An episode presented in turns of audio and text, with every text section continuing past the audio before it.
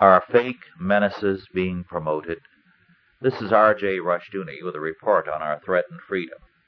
We are regularly told by the press of various cults which are supposedly sweeping the country, capturing countless numbers of youth, fleecing people out of money, and generally creating problems.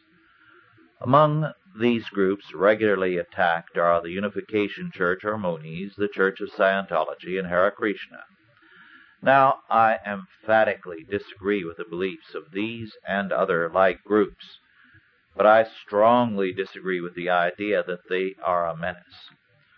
First, in spite of the exaggerated reports about these people, they are numerically small. The Moonies in the United States number about 7,000. The Church of Scientology has a membership of between 5 and 10,000. The Hare Krishna are about 1,500. Second, if these or any other groups are out of line, we have more than enough laws on the books to take care of such cases. For example, Jim Jones and the People's Church existed with state and federal cooperation. Complaints against the group went unheeded.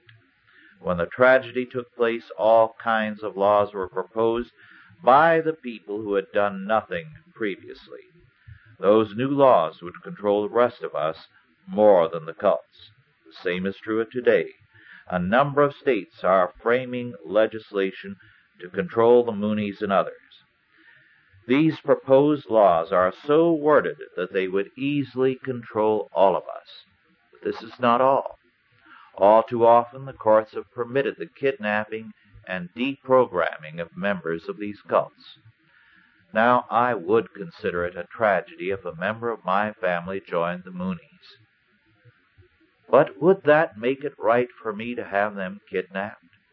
We are seeing people now kidnapped for turning Christian, using the same legal precedents. Will we see people kidnapped in the years ahead for turning Democratic or Republican?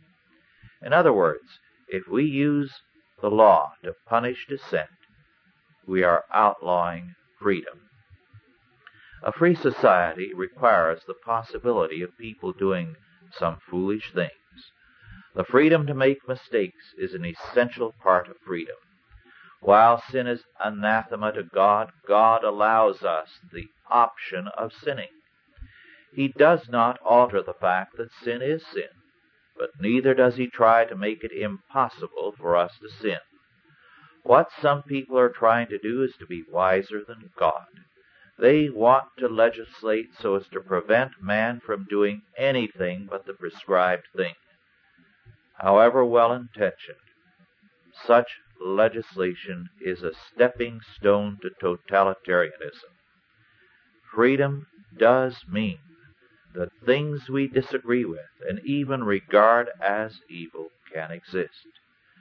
But freedom also means that truth and man alike have an opportunity to grow and develop. This has been R.J. Rushdoony with a report on our threatened freedom.